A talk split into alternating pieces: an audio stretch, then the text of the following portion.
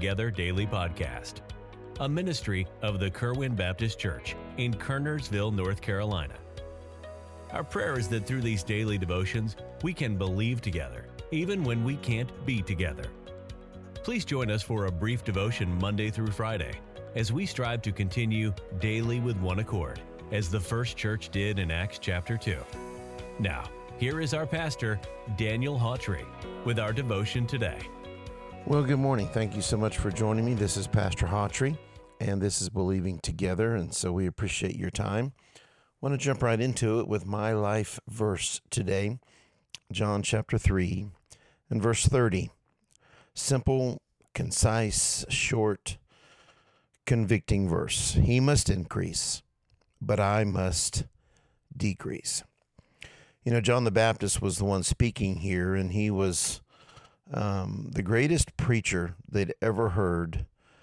And he came forward announcing that Jesus would come. Crowds followed John. Then Jesus showed up.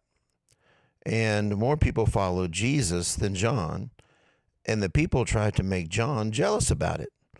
You got to be careful with people. But they were kind of barking up the wrong tree here. See, John knew his role.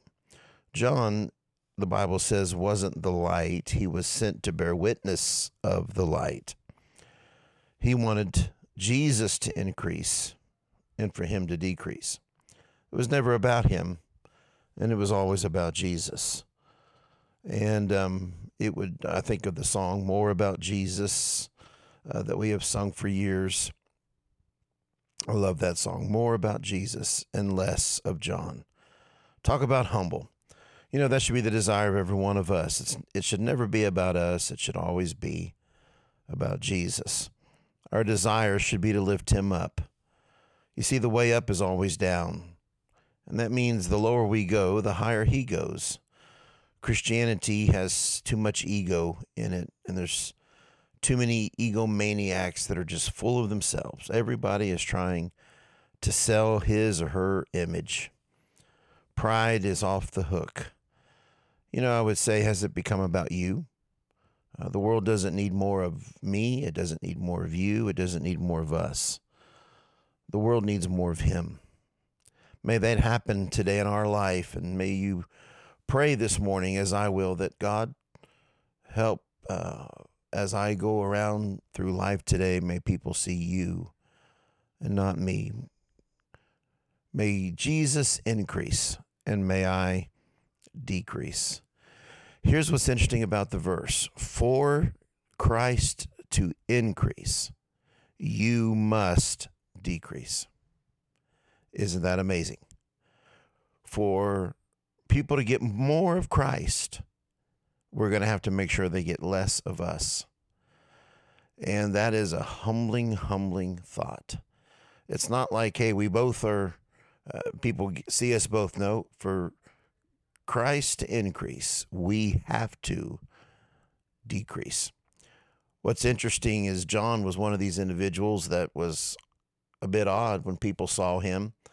Uh, John just wandered in the wilderness eating locusts and probably didn't look like you. But you know what happened? He came, he did what God called him to do.